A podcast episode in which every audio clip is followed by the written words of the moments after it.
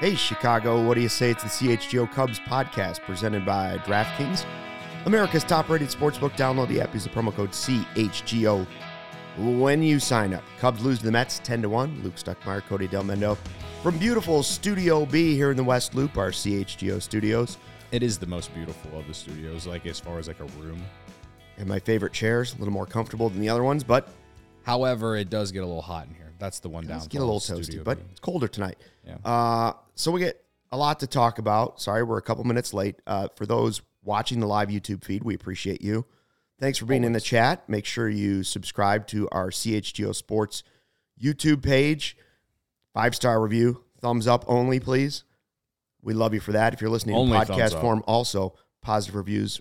We love you on Spotify and Apple and all the other ways we listen. Uh, so the Cubs were going for their first three-game winning streak since April. Didn't happen. Are you happy with two out of three? Um, I am. Like, Satisfied? I, I think I said that on our pregame show mm-hmm. on Monday. Well, I wondered if it changed. Well, I mean, because yeah, of the you fashion won't... of a ten one whooping. Well, yeah, whatever. I don't know. I, I said to you on pregame on Monday, yeah. you were like, it'd be nice to get, you know, to to sweep the Mets and the Reds. And I'm like, yeah, I'd love, I'd sign me up for that. But realistically, I think that they could win the two series. And uh, now they get the Reds uh, tomorrow. And you took two of three. Uh, Don't it, lose two out of three to the Reds, though. Yeah, you can't lose two out of three against the Reds. But to answer your question, no, I'm not. I don't feel any different. Like, I'm happy they won the series. And that, to get where the Cubs want to be, where we want the Cubs to be, it all starts with just winning series. So you're not going to win every series, but to win a series against a team like the Mets, who, you know, they're not playing the greatest baseball yet. I mean, I guess they did win five in a row coming into this series, but, um, you know, the highest payroll in, in baseball, all the all the money they spent, uh, the fact that they won two out of three against that team is is a positive sign. And I think this this series was very telling of how the Cubs are going to start making their lineups, how they're going to start managing their bullpen moving forward, um, and we'll see how things look over the next couple of weeks. And I guess I could reevaluate how I feel about the Cubs then. But right now, I feel pretty good about them uh, after winning two out of three. This tonight sucked in terms of just the vibe; like it was a buzzkill. Uh, you know, we lose ten to one, but every team right. has these games. You know what I mean? And the Cubs, fortunately, haven't had a lot of these this year. They had the two against the Twins, and there was a, wasn't there one against the Astros too? I want to say, I, I don't remember which team it was. But I want to forget I, the Astros series, the Astros. but I I know there was two against the, the Twins for sure that they that they, that was like this. The point is, is they haven't had a lot of games like this, and as much as those uh, heartbreaking one two run losses have been, you'd rather have those than than these in terms of, you know, knowing how competitive this team can be. So, you know, bounce back tomorrow. You got Justin Steele, your your ace or one A, one B mm-hmm. ace tomorrow. And, you know, Friday, one twenty, the hopefully the sun's out and the, maybe the wind will blow out a little bit for our hitters. I don't know. But, yeah, I feel good. Uh, I mean, yeah, they didn't play they didn't play a great game. It was no, uh, six hits tonight. and two errors. Right. So that, that tells you all you need to know. But the storyline, really, of this game, when you look back on it after the season, Kyle Hendricks' first start in eleven months. Mm-hmm. So he comes in, has a rough first inning, which is very Kyle Hendricks, so I wasn't surprised by that. Five and a third, or four and a third is what he finished, right? Four, four, and, a four and a third. Uh, Gave up the three earned runs, five runs total. I've seen everything in the chat from satisfaction, people saying not bad, it was soft hitting, to uh, the Godfather Michael Collada saying he's washed up, move on, bring in a prospect. So just so he can be out on the prospect after one outing. I lean. That's how I know. That's how I know the Godfather. Washed up. Thanks for the memories. Now bring him a prospect. He's now a substitute teacher. He followed up with. Uh, I would err on the side of, I'm not going to err on the Collada side of the Hendricks story yet. Okay? Yeah. He hadn't pitched in a big league game in almost a year. Yeah. Prior to that, he wasn't pitching well because of the same injury. So it's been over a year since he actually pitched in a game that mattered without pain. Mm-hmm. They did pound him, okay? They weren't, it wasn't one of those games where Kyle Hendricks was off and they launch four hundred foot homer after four hundred foot homer because he doesn't throw hard. Yeah. The Mets decided to choke up on the bat and basically just like play a game of pepper mm-hmm. after the first inning. It worked. The second time through the lineup, they adjusted. They, to wait, his, they waited for the changeup and they were like, oh, yeah. we'll just slap it into right because we know it's sooner or later the changeup's coming. Right. And I was saying this to you when we were waiting for the White Sox guys to, to finish when we were talking about their fault when we were talking about Hendricks. Um, this, like, this has been Kyle Hendricks, like, in a way, flaw, if you want to call it that, his entire career. Like, he plays to contact. He is, like, sure, he's had some games where he's had a lot of strikeouts. He can do it. When that changeup, when he's got that changeup going, he can get a lot of swing and miss. But Kyle Hendricks, more more often than not, is a guy who's trying to get ground balls, soft contact. Um, and when you have a defense like the Cubs have, uh, should be able to get most of the ground balls or most of those, those you know, the hits that we saw in that third hit, mm-hmm. third inning. I, I screenshotted what was on Baseball Savant of what happened. And the hardest hit ball of those four singles was like ninety-three miles per hour.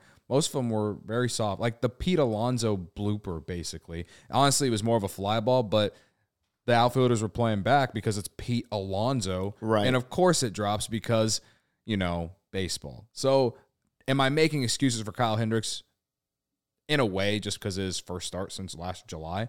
But this, like, this conversation is that is the one thing about Kyle Hendricks that you can always say, like, well, Brendan says it all the time, especially about the Cubs bullpen guys, right? Like, we need more swing and miss because if more guys put the ball in play, then more things can happen. Mm-hmm. And, you know, that can blow up a blow up an inning, right?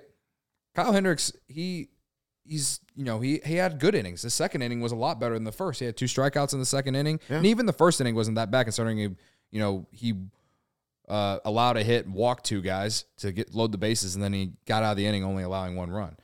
But that's like that third inning basically sums up like the down, the downsides of Kyle, of Kyle Hendricks in terms of, you know, if a couple guys get on, well, can you, can you, can he get the strikeout? Can he, you know, get the swing and miss like, like you need? And sometimes he can, and sometimes he can't. And I'll be, I'll be honest, like he hasn't done it a lot since, you know, twenty twenty ended. So, uh, again, only one start. And again, you're not asking Kyle Hendricks to be twenty sixteen, twenty seventeen Kyle Hendricks with the rotation you have right now. You have a really good rotation with Stroman and Steele and Smiley.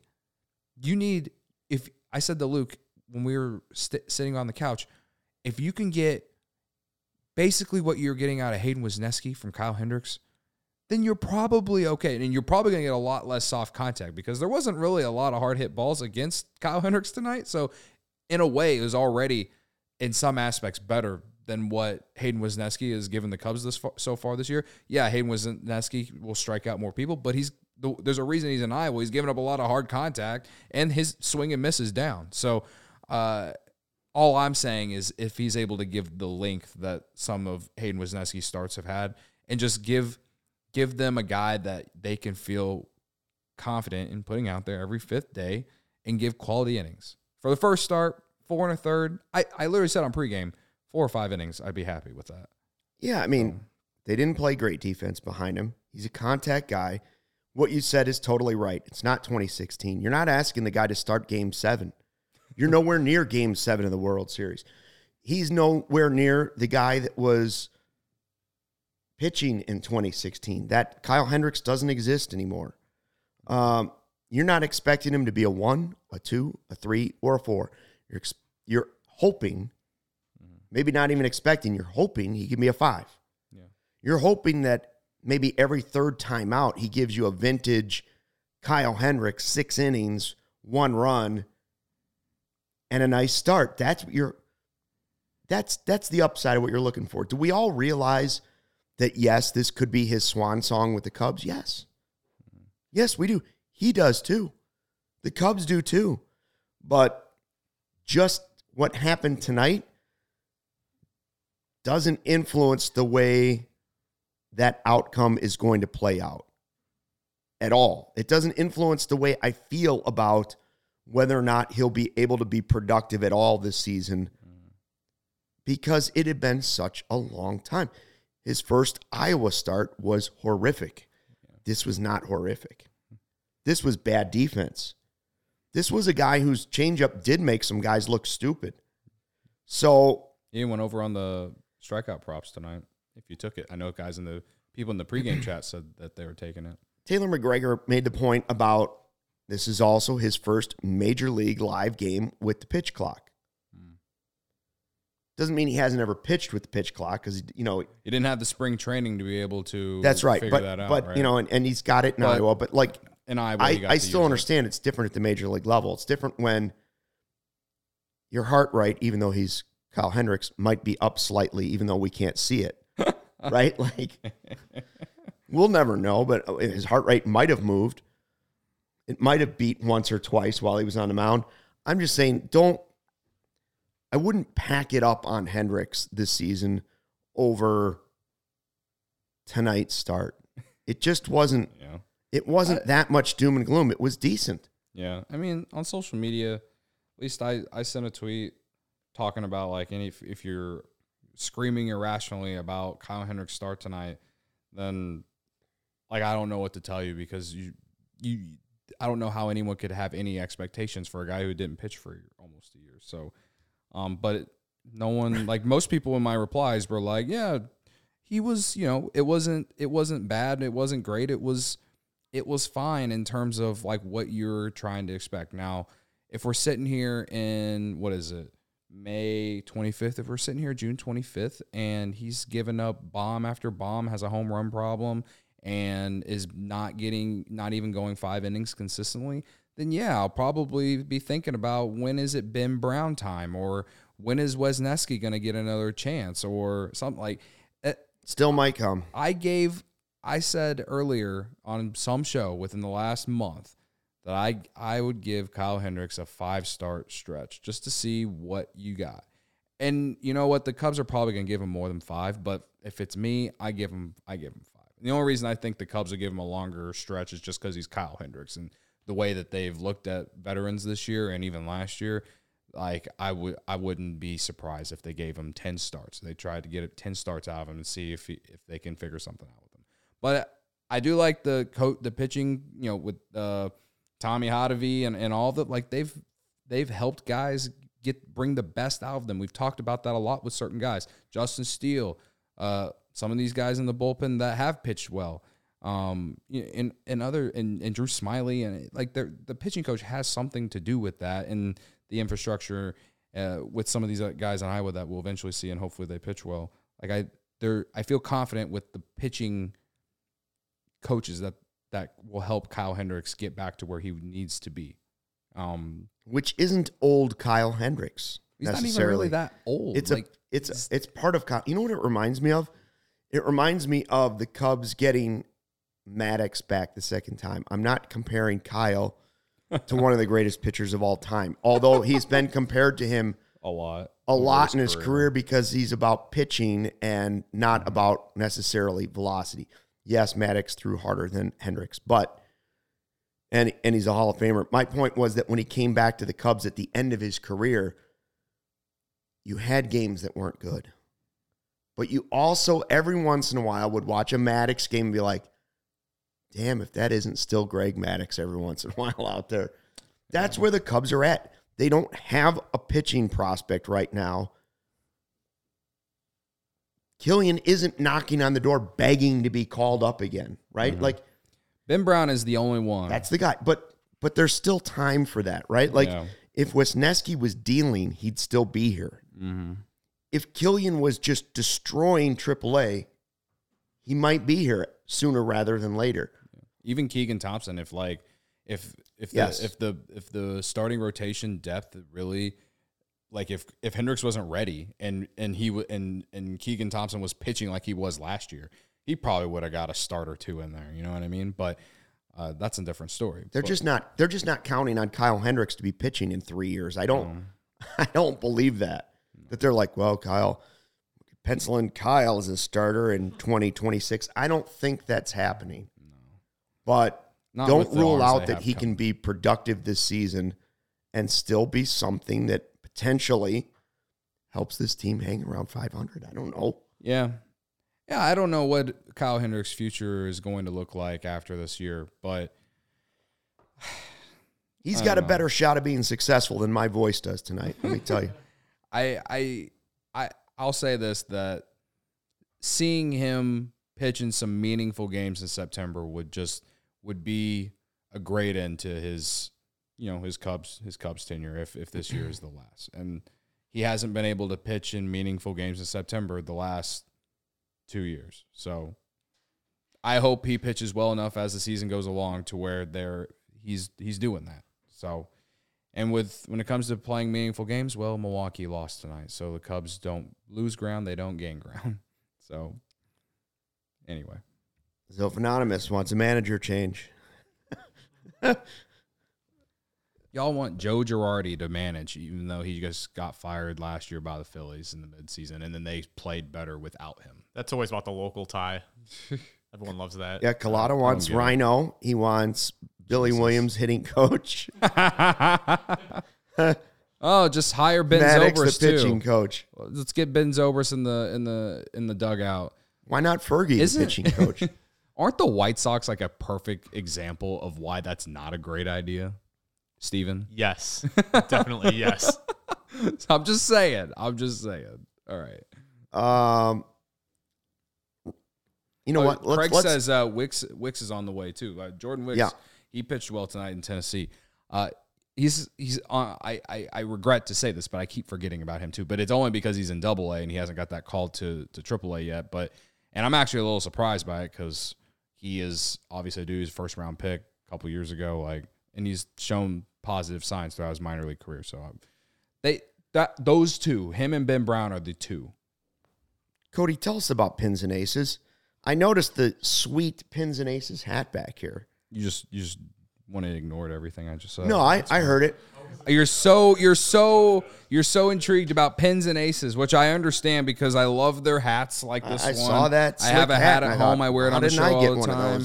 I, you know, I have a I have like a Hawaiian that I got from there in my closet. I have a I have a polo that I saw laying around this office that I took home because no one else took it. Is that uh, the one that Herb was looking for? Uh, it's blue and white. I don't know. Yeah, I think he stole Herb's polo.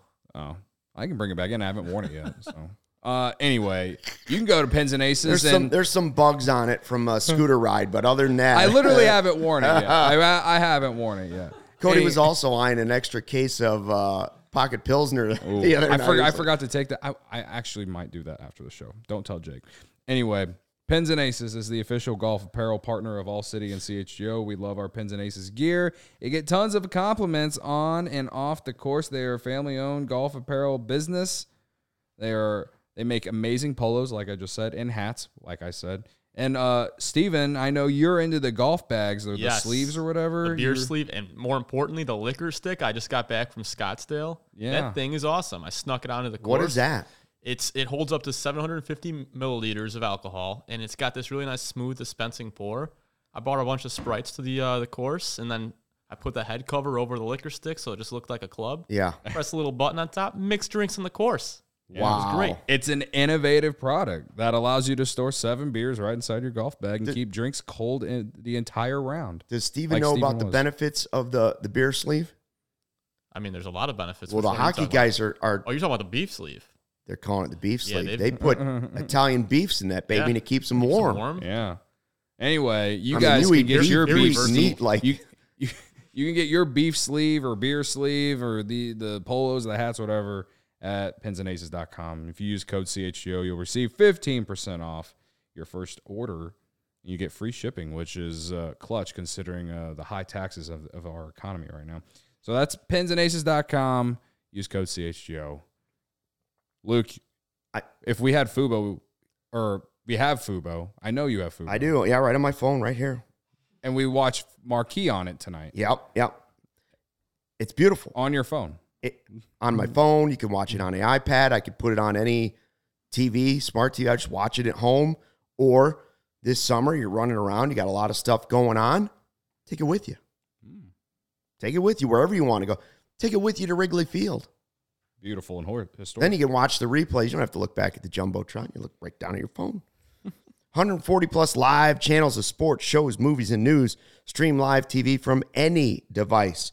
Watch the most Chicago sports for the lowest price. Start watching right away with a seven-day free trial. Can't beat that. No contract, no cable, no hassle. Sign up and go. Thousand hours of cloud D V R included, no extra charge. Watch your local teams while traveling. You've got the French Open coming. You've got the N B A playoffs and N H L playoffs going on right now, getting close to the Stanley Cup final and the uh, N B A finals, although Celtics won, I believe, right? I, I wanted to ask you guys. I don't know who won that game. Yeah, uh, it was like Boston's twenty points. Jimmy was out. In, out of the game in the fourth quarter oh, and just boy. wearing a shirt. Ugh. Not hurt, just it was over. Yeah. Um, so that's going to go to at least six. Uh, and, of course, watch the Cubs on Marquee with Fubo T V. Use the link in the description to sign up for fifteen percent off your first month of Fubo Pro. Uh, What's going on in the chat? Well, the chat has turned on Jim Deshays, Marquee. Vanilla Chill says we should David have... David Ross, Jed Hoyer. Vanilla Chill says Boog should be the manager. It would be very analytically based if he was, because he loves the analytics. So that would piss off all the boomers, I'm sure. Anthony Sorry, Lombardi Luke. says that liquor stick's the greatest invention in the history of golf. It really is. I mean, move aside, driver. Liquor stick is here to stay. Also, actually, I'm I'm going back to the Pins and Aces review now. They have this thing called the shot tee, where you like pop it into your beer, hit your tee shot, and then you shotgun it. I'm thinking Cody should start doing that after wins. Uh, oh, it's used to pop the hole for yeah, the shotgun. Yeah, I did a I did a couple of them uh, at the course, and uh, actually hit the ball really far too. I might just stop using teas and start using beers from now on. Interesting. Yeah. Interesting. Cody. That's, that's going to be a no for me, dog. I can't shock Come him. on, Cody. I can't shock You're getting him. better. You got ten and a half uh, seconds yesterday. On a chug, like coming out of a bat, like, I, I promise you, I'm, I I can't go that far. But we'll work on it. I'll gladly use some golf tees from Pins and Aces on the golf course, though. One thing I don't need to see again is Joey sticking his tooth into the can and shotgunning it that way. It was fun to see once, but I feel like we're going to have some sort of emergency on our hands. Seems like a bad, bad idea. Collada. Michael Collada, how about this? What's he say? He says, I probably don't have much time left on this planet, so forgive my impatience. He hey, wants the prospects. I, he says, call him up. He, he he wants the prospects. He wants the Cubs to win every single game. I, I hear you. I hear you, Godfather. You're the man. I hear you. Um, what else? Uh, oh, I was going to ask you, where were you for the Tucker Barnhart pitching game? Right I here. was on the couch watching and hoping that he had never pitched another, had never pitched in another game. So I could then compare his career E R A with one Yadier Molina. And unfortunately he has pitched in a game and gave up a run. So he doesn't have a career E R A of zero point zero, but his season E R A is zero point zero. Craig Brindle busting on Collada for not spelling Sandberg correctly.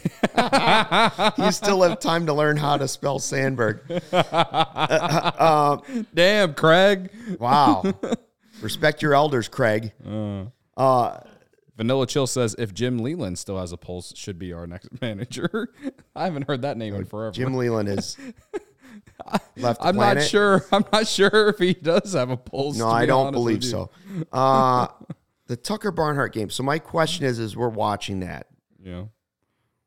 The Tucker Barnhart pitching game. I, you know, I'm all about faster games. Oh, yeah. That game will. Which I like the pitch long. clock, even yeah. though it hasn't trimmed off like an hour off the game like I would appreciate.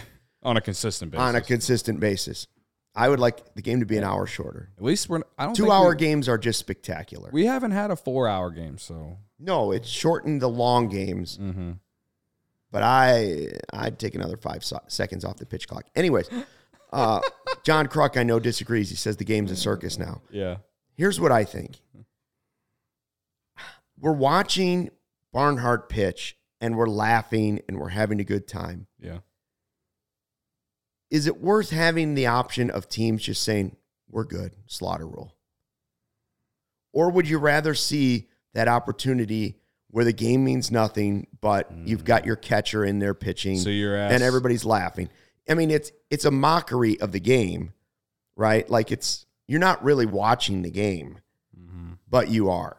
So should there be a slaughter rule or a forfeit? It's late. We got a game tomorrow. See you later. Thanks. You guys win. The only... Like you could set a level of you're down ten runs and there's an inning left to play. We're good. Yeah, I mean... I have an opinion that I think will surprise you. But give me yours. Just in the moment right now, I... I f- I I like watching the position player pitching. Um, do, do I? Do, does it? Is it? Is it? You know, good for the game? Like they literally made a rule so that pitch, position players pitching doesn't happen as much as it had yeah. been in recent years, right? Um, so if it goes back to like Leland is alive, he's seventy-eight. Oh, congratulations! My favorite part of learning that is the hope. He used to smoke a lot in the dugout. I know that. uh, I I. I personally don't think there should be a like a slaughter rule in Major League Baseball. I'll, I'll just leave it at that. It's not Little League. I'm with you on this, Cody. And okay. I know that seems odd because I like a faster game. Here's what you get because you don't have a slaughter rule. First of all, if it's like tonight and you don't want to see Tucker Barnhart pitch, turn off the T V or go home. Okay, that's the first option. Nobody's forcing you to stay at the ballpark other than the players who are getting paid lots of money to be there. Right. Or just turn off the T V or the radio. Yeah. Okay, but for those of us that find it funny, and even some of the players, it's entertainment. At the end of the year, I'll remember two things about this game. Hendricks pitched, it didn't go well, and Barnhart pitched. That's it. It's all I'll remember. I won't remember who was one for four, who had two walks. I won't remember the foul ball or the line drive or the double or the triple. I won't remember any of it. Mm-hmm. But I will remember that Barnhart got a guy on a thirty-nine mile an hour pitch and everybody laughed, including him. And celebrated. The sport is still about fun. Yeah. Yeah, if, if it was the other way around, the Cubs were winning ten to one, you would want to keep watching them bat. Yeah. And see how many runs they can score. And if you're at the park, even more so. Or it's even fun to see if the batter's going to hit one eight hundred feet or if he's going to strike out and be embarrassed for the rest mm-hmm. of his life. Yeah. I, especially, there's just no, there's nothing that's ever going to be, that's ever going to convince me that there should be any kind of slaughter rule in, in Major League Baseball. You're not, you don't have a slaughter rule in any of the other professional sports. We've seen in the N B A, the N F L, blowouts, just like embarrassing blowouts and games, and no one's complaining about a slaughter rule, you know. Um, so yeah, I again, I I do like the rule they they placed so that there aren't as many position players pitching all the time. But yeah, I mean, this is a game that we'll forget about over the next week. So. Plus, fix. I'm not. I'm not saying watching the Cubs lose ten to one was fun. I'm saying the only fun part of the game. Was the Tucker was Barnhart Kyle game. Hendricks a couple strikeouts and then Barnhart getting some goofy outs. Yeah, that was it. Right. That was that's what I will remember from this game. Yeah. And if it were flipped, like Steven said, and Swanson hitting a homer, we would all enjoy it. Yeah. For the, the first, it was it was also the first game where Swanson didn't hit a homer into the basket. It actually went into the seats. So, Craig doesn't like the slaughter rule. Evil Wax says Hendricks pitched pretty good. I don't disagree with the bad luck and the beneficiary, although they were just smart hitters. Yeah. But they have a good lineup, right? Pitched okay. Yeah, it was fine. It was okay. I don't know. What about uh, the rest of the bullpen? Rucker was... Barnhart was great. Yeah. Barnhart was the best. No, Hughes was good. Hughes was good. He got it's, him, and that's a good he sign. He came in that fifth inning. All right, mm-hmm. so this let me let me put it down for you. We'll try to get my memory correct here, right? I believe he Kyle Hendricks struck out the first batter he faced. Then he allowed a hit. Then he hit, I believe it was Pete Alonso. I, he hit him. He, he hit him with a pitch. So you had two on. And David Ross comes and get him. This is in the fifth inning. Uh, so he leaves with four and a third. Brandon Hughes comes in. Uh, you got runners on first and second, and Then, so whoever's at second tried to steal third, and Gomes threw the ball like it was a bad throw. He rushed it; should just shouldn't have even thrown it. Uh, and so the ball goes in the outfield, and he scores. But Outside of that, Brandon Hughes got two outs, and he didn't allow a run himself. So I thought that was a good building moment for him yeah. in terms of Agreed. like being used in big moments, um, which is something he was used last year. So I don't know. Noah Chill says, yeah, Jed good stuff. And I have found the closer in Barnhart. Hey. Colada wants one. Now there's your yeah. answer. Who's the closer tomorrow? Yeah. Barnhart. Barnhart. uh, so, but yeah, I, I thought Hughes was good. I thought Rucker was fine and, until, you know, the end. And the only reason he was in the game as long as he was was because David Ross was trying to basically use him like, like Javier Assad. To eat innings, yeah, and trying to preserve the bullpen to not, you know, because the game was lost, the, the game was over. Um, I think he's, we've seen him pitch two innings before. Uh, more often than not, he's probably more of a one inning guy if you use him in any kind of high leverage situation. But g- given what the game was, I've it doesn't bother me that he gave up all those runs. It's just more of like whatever.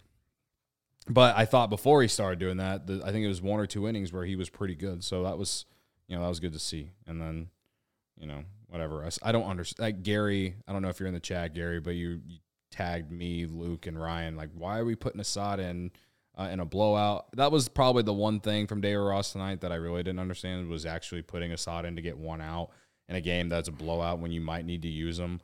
Uh, you know, on just Saturday let Rucker eat it for one more. Yeah, or just. Put Barnhart on the on the mound then, you know what I mean? Mm-hmm. Like, what's the point of him getting one out and then putting Barnhart in at the top of the, in the top of the ninth? Well, it's know? not like Assad wouldn't be available tomorrow. Yeah, I mean he'll still be available, but you're you're they, these are wasted bullets, man. Like, what's the point of get having him get that out? To me, they that's when they should have put Barnhart on the mound was right then and there, or just let Rucker just keep trying to get that final out. You know what I mean? The uh, Godfather says hit the like button. I mean. He's right. Where else can you have this much fun after a ten to one loss? Rucker. You out on Rucker?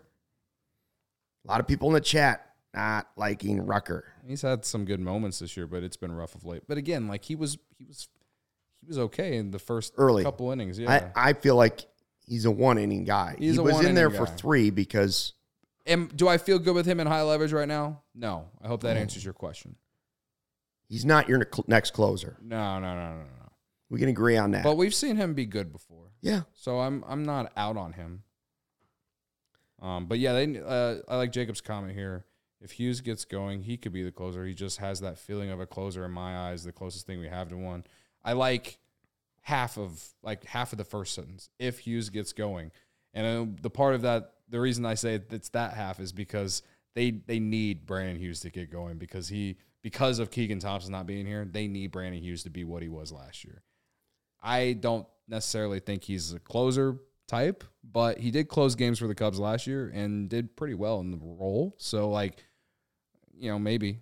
But I just I just don't know what the Cubs are going to do when it comes to, like, who's closing. So, Colada, you're going to ask, did did Jed say who's closing tonight for, in every postgame show the rest of the year? I don't think we're going to be able to answer the question unless they go get one at the deadline, which I don't think they will because they're not going to they're not in World Series contention. So I'm hoping this is what I'm hoping. I'm hoping Daniel Palencia, Bailey Horn, mm, some other name that I'm probably missing. Codi Heuer. Codi Heuer and you know, someone else that I'm not thinking of. Those there one of those three at some point in twenty twenty-three, they're the closer. That's what I'm hoping. Uh, speaking of Codi Heuer, um, Madrigal sent down before the game. It was Madrigal and Hoyer for Kimbrel.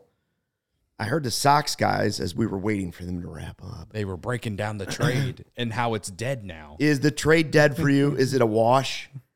And oh, Kurt says Cam Sanders. Yeah, I forgot about Cam Sanders. Thank you, Kurt. I... I can't go there yet, Steven. I can't go wash. Do I think Madrigal and Kimbrel are a wash? Yes. Codi Heuer could still win this trade for the Cubs by becoming a key piece to their bullpen. I, I agree one hundred percent. I, I think, and I said it yesterday on yesterday's show as well, I think he was the piece that I was like, oh, that's the one I didn't want to give up, even for Greg Kimbrel at the time. But I think, especially given what we know now about the other players involved in this, this is the best piece. This yeah. is the one that has upside, that there's something to look forward to. Yeah. And and I understand Sean's take in that he might not have a role in the current Sox bullpen, at least a closer role, enough for it to be the Cubs would win. My counterpoint to that would be, well, A, we don't know if he'd be hurt. So if he wasn't hurt, if he hadn't hurt his arm, he may have progressed to the point where he already was your closer, and you would have moved Hendricks at the end of last season. Mm-hmm. Yeah, I agree. And-, and you also, if you had Codi Heuer healthy and he was developing as you guys saw him developing, you also might not need to spend money on Kelly or somebody else, and you could have spent it a little bit more if you actually spent money on an outfielder if, or if you actually somebody that wasn't just a D H. Else, they, they committed yeah. so much money to the bullpen, and yeah. it hasn't even worked out. I mean, Codi Heuer in twenty twenty comes up during the COVID season, and he's just dominant. Mm-hmm. He's he's looking great, and we don't know what to expect. He's got an upper nineties fastball. Uh, he mixes in good secondary pitches. He gets outs. You know, he wasn't too erratic. He wasn't giving up too many walks, and those are things that you kind of let pass by for a young player in mm-hmm. that situation. We didn't have to deal with it. He was one of the pieces in that pen I was really confident in. Yeah, I'm, I've.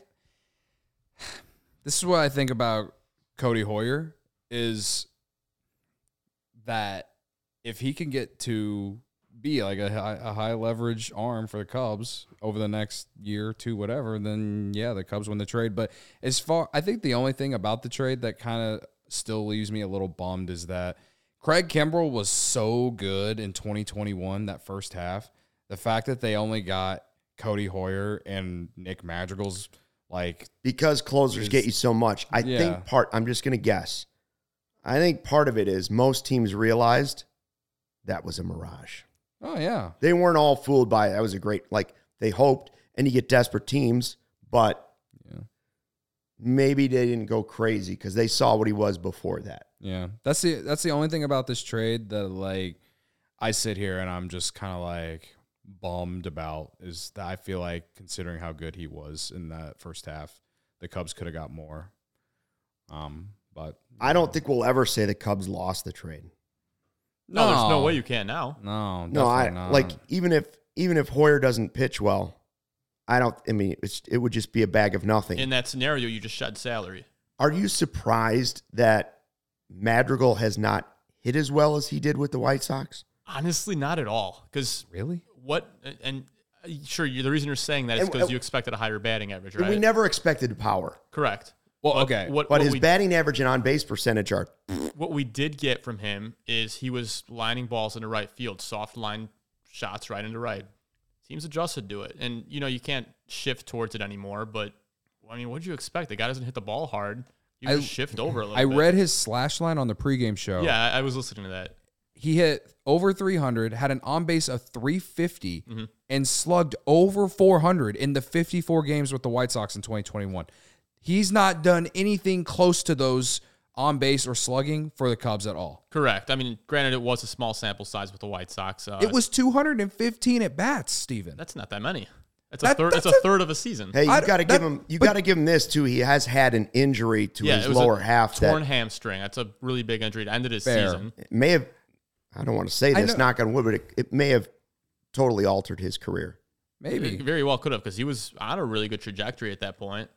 Um, but no, the power was never going to be there. The the guy is also in a really tough spot, not just on the White Sox, but the Cubs as well, even more so on the Cubs. He's playing a position he never played, and sure, it was better than I expected. I, I mean, I remember I saw him make a diving play at third, Cody, and I said, okay, I take it back. He could play third base. That's the only thing Madrigal has done this year that that has been good, is playing a better third base than I expected. And the thing is, is like I don't, I don't even like don't like Madrigal. I think Madrigal can be a good second baseman on a team that can play him every single day, which the Cubs aren't. You, you're not going to play Nick Madrigal over Nico Hoerner, all right? And you're yeah. and you're not you don't want to play a guy who has who hasn't hit a home run in two years at third base. There's just no spot for him on the Cubs, and that's why I said in pregame that the Cubs they they need to trade him as soon as they can build some value on him. And in Triple-A, they need to trade him immediately, man. They they can find other guys of his prototype to be on the bench. in easier ways. Like, at least Myles Mastrobuoni freaking walks. He he hasn't done a lot of hitting, but he's walked and he's gotten on base in certain in different ways. And that, even Madrigal can't even walk. He's like yeah, a he, three point one walk rate. He that's he puts the ball in play a ton. But yeah, you're right about that. And that's always been the case, even going back to his college days. The guy never took walks because he's always making contact with the yeah. ball. So I, I I guess when I, again looking back at this trade, I had higher hopes for Madrigal, and I didn't really know what to expect out of Hoyer just because I didn't know too much about him. But after watching him in the second half of twenty twenty-one, as in Codi Heuer, it got me a little excited. And then, of course, Tommy John happened. So now we are at a point where we will see if he can be what the Cubs need him to be, which right now they need a high leverage reliever. So I, I do know, as I said in the pregame, that hoping that Madrigal doesn't do well in Triple-A is foolish. The, there's no benefit to it. Like, I'm okay with if people wanted him demoted to Triple-A to work on things or not be on the roster, whatever. He only builds trade value by playing well in Triple-A or figuring it out and becoming some sort of piece in a puzzle somehow moving forward. Do I see that being very difficult? Yes. But I think it's a tougher fit on this team because they don't have the power. Yeah. So that that's well, that's another problem. With, say something nice about Nick Madrigal. I would have loved Nick Madrigal in twenty eighteen. Well, I would have loved him on the Cubs in twenty eighteen. Give the guy credit for learning to play third base in the offseason. I know his career's on the line, but yeah, he did it. Listen, if the guy had a little bit more power, he could play third base every day. Yeah, how many players will tell you, too, when they're playing out of position, it kind of gets in their head and affects everything else. Yeah. Or players who haven't D H'd before, yeah. who are now D H'ing, they don't know what to do with their time, and it, it just messes everything up. I mean, this yeah. could very well be the case with Madrigal. That, no. And that I kind of feel that way, too, because it's like the Cubs forced him to have to learn a new position, and then he he definitely knew he wasn't going to play every day to start this year. So you're, you're forcing a guy to play a new position, and also you're not getting consistent at bats. Like I, I didn't have high hopes for Madrigal coming in this year just because there's just too many infielders on the team, and you're two that you're starting every day. One's an all-star and one's going to be an all-star. So I don't know, man. I just hope Hoyer turns out to be something good so we can all look back and say, well, at least one of the guys in the trade was good. You guys will be yelling, thanks, White Sox. Yeah, I'm sure. Thanks. It would be it would be nice to be able to do that because, I mean, that bit was like two years too long, bro. the, the Eloy part doesn't look nearly as bad. It's still speaking, it's still Cease. Speaking of Eloy, Jordan Wicks did strike him out tonight in in uh, Tennessee. So. Gone. Yeah. There's the revenge. Yeah. There's there's our there's our uh, revenge. Cody, tell me about the ComEd Energy Efficiency Program. Well, Luke, you see all these bright lights in here. Mm-hmm. Big, big part of it is because of the ComEd Energy Efficiency Program, which is committed to helping families and businesses in the communities they serve, helping manage energy usage and lower energy bills now and into the future. ComEd offers a wide variety of incentives on lighting and other efficiency upgrades to commercial, industrial, and public sector customers of all sizes across their territory. They also offer free facility assessments that can help find energy-saving opportunities, like for H V A C systems, commercial kitchen equipment, or industrial processes. Ooh, how's it work? Well, an authorized engineer will work with you to develop a detailed assessment plan specific to your goals and needs in person or virtually. You pick. Then in three to four weeks, customers receive a detailed report with energy efficiency projects they can start working on right away. Each recommendation includes estimated energy savings, cost savings, project costs, potential incentives, and simple payback. If you own a business, this is for you. Get started saving money and energy today. For energy-saving tips, lighting incentives, or to schedule your facility assessment for free, go to ComEd.com slash powering biz. Did you say ComEd.com slash powering biz, Luke? Yes, Cody. Do it today.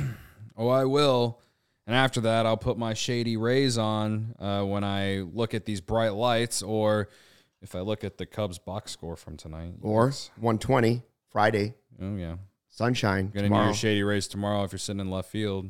If you're like my friend Kevin Wells, who was sitting in right field the other day, you might not need your Shady Rays because you suck and you won't have any. Only people in left field are the best. Sorry. Uh, just kidding. Take on the sun with gear built to last. Our friends at Shady Rays have you covered for the warm weather ahead with premium polarized shades at an affordable at, a, at an affordable price. Shady Rays is an independent sunglasses company that offers a world-class product that's just as good as any expensive pair we've worn. Durable frames and extremely clear optics for outdoor adventures. That's not all. Shady Rays offers the most insane production in all of eyewear. Every pair of sunglasses is backed by lost and broken replacements. If you lose or break your pair, even on day one, they told us they would send you a brand new pair, Luke. No questions what? asked. Wear your Shady Rays with confidence because they have your back long after you purchase. Together with their customers, Shady Rays is providing much-needed support to nonprofit partners across the U S through Shady Rays Impact, from building playsets for pediatric cancer patients to providing young adults with M S the outdoor adventure of a lifetime.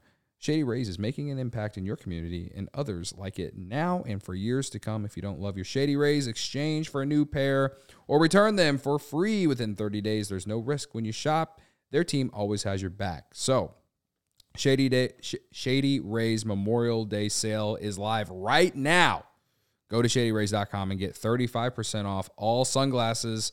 Try yourself a Try yourself the shades rated five stars by over two hundred fifty thousand people. So thirty-five percent off a pair of sunglasses. I wore my Shady Rays in here today. Beautiful. Yeah. The polarized. That's love them. Uh, hey, we got a pregame show tomorrow at, at twelve forty-five. Steele against Hunter Green. Steele still with a two point two oh. How do you feel about uh, starting things off right against the Reds? Uh... Well, I feel good. I feel personally. pretty good, yeah. yeah. Uh, Justin Steele is, uh, you know, he had a great start on, what was it, Sunday? The Cubs lost two to zero because mm-hmm. their offense couldn't get going on Sunday in, in Philadelphia. And it was a bounce-back start for him because he didn't pitch particularly the best in Houston. So now you're trying to build off another streak of really good starts. So he's tr- going for two straight quality starts. Um, he's got the Reds. The Reds are a scrappy team. The Reds are, you know, they're not great, but they're not Oakland A's bad. I'll tell you that. And they got some young players that are... Nobody's Oakland A's bad. Well, maybe the Kansas City Royals. But uh, either way, um, you know, the the Reds have some... They have some guys. You know, Hunter Green, I know he's... he's They, they gave him a contract extension for a reason. Like, the guy throws gas, right? Um... Spencer Steer is another guy that I'm intrigued about that plays third base for them. Uh, Jonathan India, um, Jake Fraley. They got they got a few dudes. Are should the Cubs win this series? Yes, they should. They need to. If they want to make the playoffs, they need to win this series. Uh, but you can't you can't lay an egg because a team like this can uh, sneak up on you. They did against the Cardinals this week. They they split with the Cardinals. They should have won today, uh, to be honest. Um, uh, Jacob with the good comment. Let's steal the series from the Red Sea. That's I love that. I like that. Very That's smart. A, as a as the dad over there, he loves that. Um, I just want the Cubs. I was on the the C H G O podcast, right? The sports Chicago the sports the C H G O sports podcast today. Uh, you could find that on YouTube as well. Um, I just want the Cubs to be hanging around five hundred at least. Still in as we get close to the trade deadline. Like, I, I know they're not going to ever be ten games over five hundred when they play the Sox in July, okay?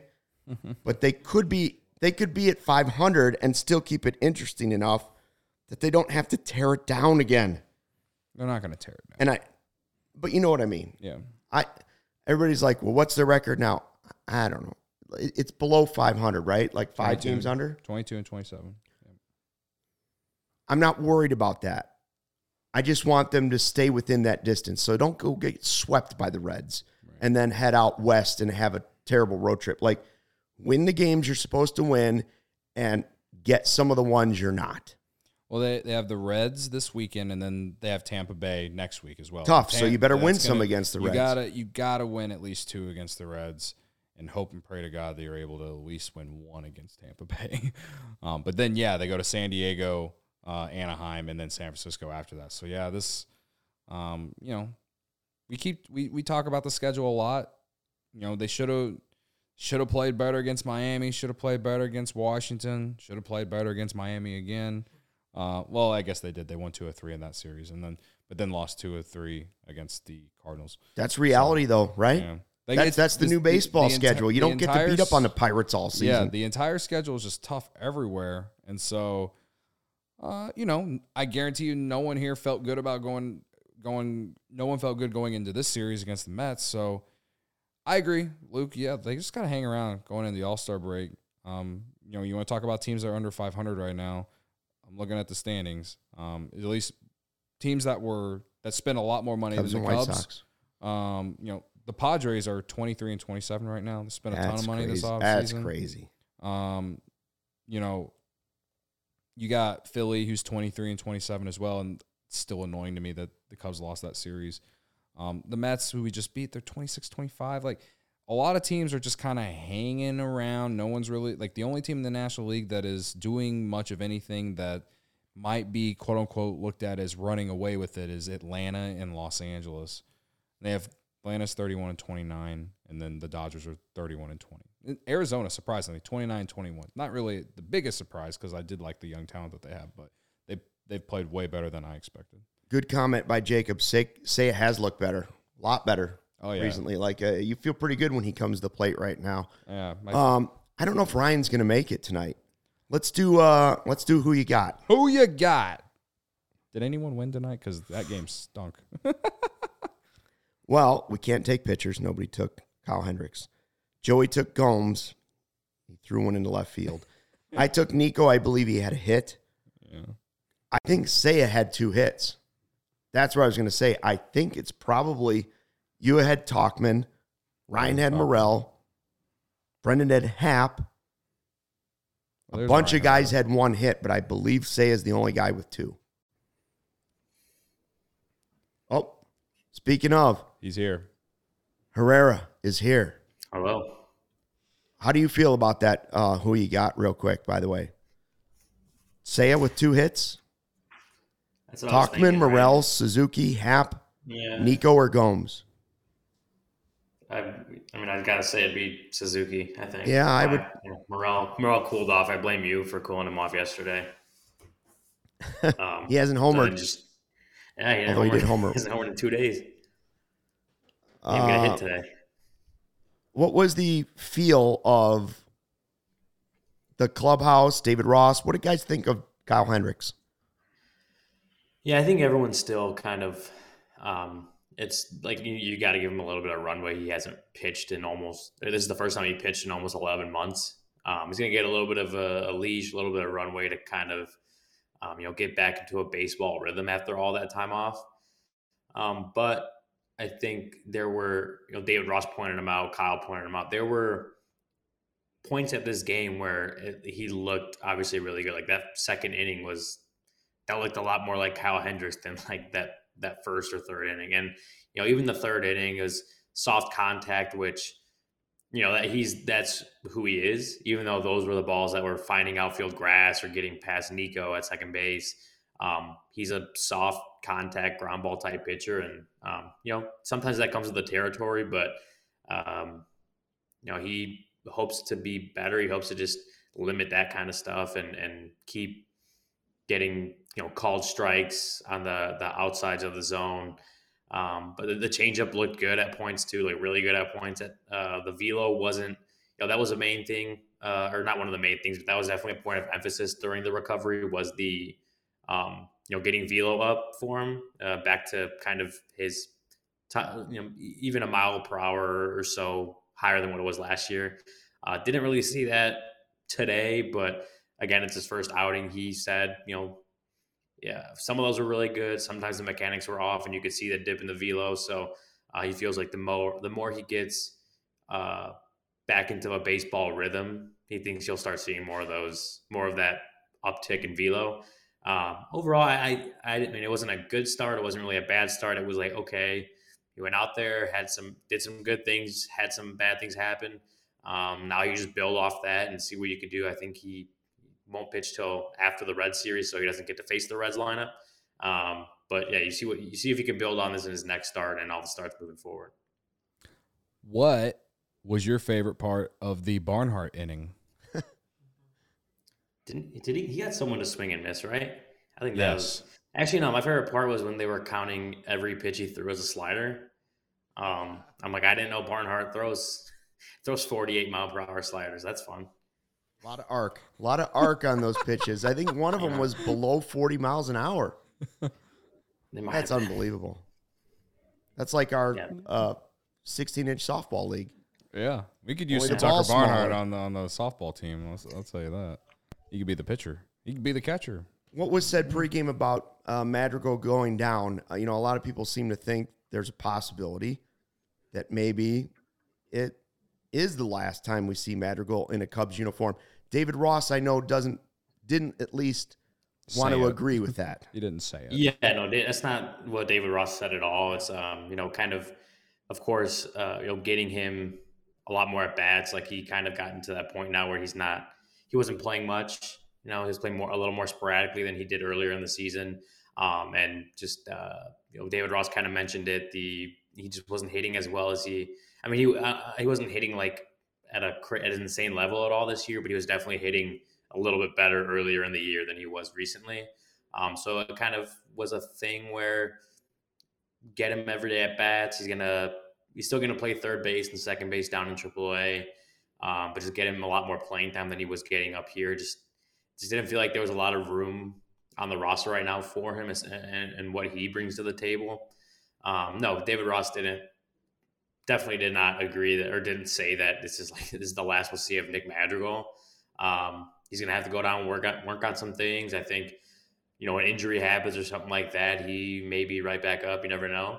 Um, but yeah, I don't, I don't think David Ross feels that way. And he definitely did not outwardly say like we're we won't see Nick Madrigal for a little bit. Like I, he's gonna go down. He's gonna have to work on some things. He's gonna have to play a little bit better. But um, no, we will, I don't know when we'll see Nick Madrigal again. But I don't think this is the last time. I, I think fans think that might be the case. But I, David Ross, based from the one thing I the one little clip I heard, he basically was like, I think we'll see him back here pretty soon. You know, like they just want him to figure some stuff out. He's not he's not playing enough to figure it out here. So. There was no point in him being on the roster at this point. My only rebuttal to that is it's telling that they sent him and not Myles Mastrobuoni. They both play, he basically stuck st- stepped into the Madrigal role now. But who could use the time at Iowa more right now? Well, it's not uh, like either one of their like numbers between no, the two I'm of them are any it, better than the other. If you are able to fix,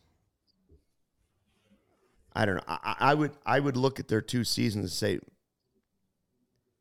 Madrigal could use a trip to Iowa. There's there can't be any negative. Mm-hmm. There's no downside to it. No, You're not I, losing I, I a ton off the major disagree. league level, and you might he might go yeah. down there and figure something out. All I'm saying is that now Mastrobuoni is basically going to yeah. be getting those opportunities that Madrigal was getting with the Cubs now, and mm-hmm. it's not like he was hitting no. the ball the ball off the wall or anything like that. I mean, he's walking a lot more. That's the only reason that I liked him in the lineup more than Madrigal because at least he was finding ways to get on base, but. It's not like he is putting up unreal numbers to, you know. Did they get wrong, rid of the wrong guy? Do that. McKinstry's been pretty good. He had a great night for the Tigers tonight, I heard. Yeah, he did. Ryan shaking his head. I mean, no. Wow, like who who would have seen him? Who would have seen that coming? Honestly, like he didn't have a great year at the Cubs last year.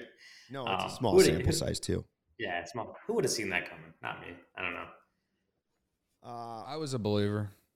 Any other nuggets, Ryan? I know you got to get back at the ballpark early. Uh, yeah, I mean, just um, well, I think one the the one thing I tweeted out was that Dansby Swanson finally hit a home run at Wrigley Field that didn't land in the basket. Uh, we didn't get a chance to talk to him after the game about it, but uh, hey, maybe that's he hit it. He hit it right into the wind too. Like the wind was blowing in from left field, and he hit it through the wind into the bleachers. So. And maybe that power stroke is he's finally finding that right here at the end of May. I mean, he, he's got five home runs. I know we've had people in the chat saying he's a bust because he has doesn't have like fifteen by now, which always kind of made me laugh a little bit. But uh, uh, may, he might be finding it right now. He might, he might be finding it. He's going to give us a nice little hot streak here in June or July. But either way, like is the value that he's brought to the team has already been better than what two of the two of the other four shortstops that were. You know, that were uh, on the market last year. And I'm talking about Trey Turner and um, Carlos Correa. Quick question for the four of us. Kevin Kadick asked me Will Morell hit twenty-five home runs this season? Yes or no? I'd say, I say yes. I'd say yes. He had sixteen point. last year. Yeah. What do you? I could see it. Yeah, yeah, I could see that happening. Twenty-five. It, it He's pretty seem, close to it now. If you combine nah, Iowa, him to stay like he it, hot like he was, but I lean yes. I mean, he swings for it. Might as well mix yeah. contact. It's going to go a while. Yeah. I think he's up he, here for the season, too. He's pretty close he's to twenty now if you combine Iowa. Shit. So. I don't think they get to count those at the major league. No, league. But I'm just saying that, like. All right, all right. He's going to hit forty for the entire year if you count Iowa. Uh, Craig agrees. Mm-hmm. Dansby the best value amongst the shortstops so far. Um, all right, Ryan, thanks for uh, jumping on. He'll have something for you at all c h g o dot com. Make sure you sign up. Become a diehard. You won't miss any of Ryan's stuff. You wrote about Stroman this morning, right? Stro yep. show. So if you want to feel good, you know, this one was a stinker. You want to remember Forget the... Forget about it. Go wanna, back and read the Stro. Yeah, you want to remember the your favorite part of this series? Go read about Marcus Stroman and how, you know, he's he's that guy. And the guy saying guy is the nice version, not what he really said. That's dug out last night. And, uh, you know, then you go look at his replies to all the Mets fans and stuff on Twitter, too. Uh, thanks for those of you that were in the live chat hanging with us after a ten to one loss to the Mets. Thanks for checking out the C H G O Cubs podcast presented by DraftKings, America's top-rated sportsbook. Download the app. Use the promo code C H G O when you sign up. And until the series opener against the Reds on Friday, one twenty, pregame show right here. Until then, fly the W.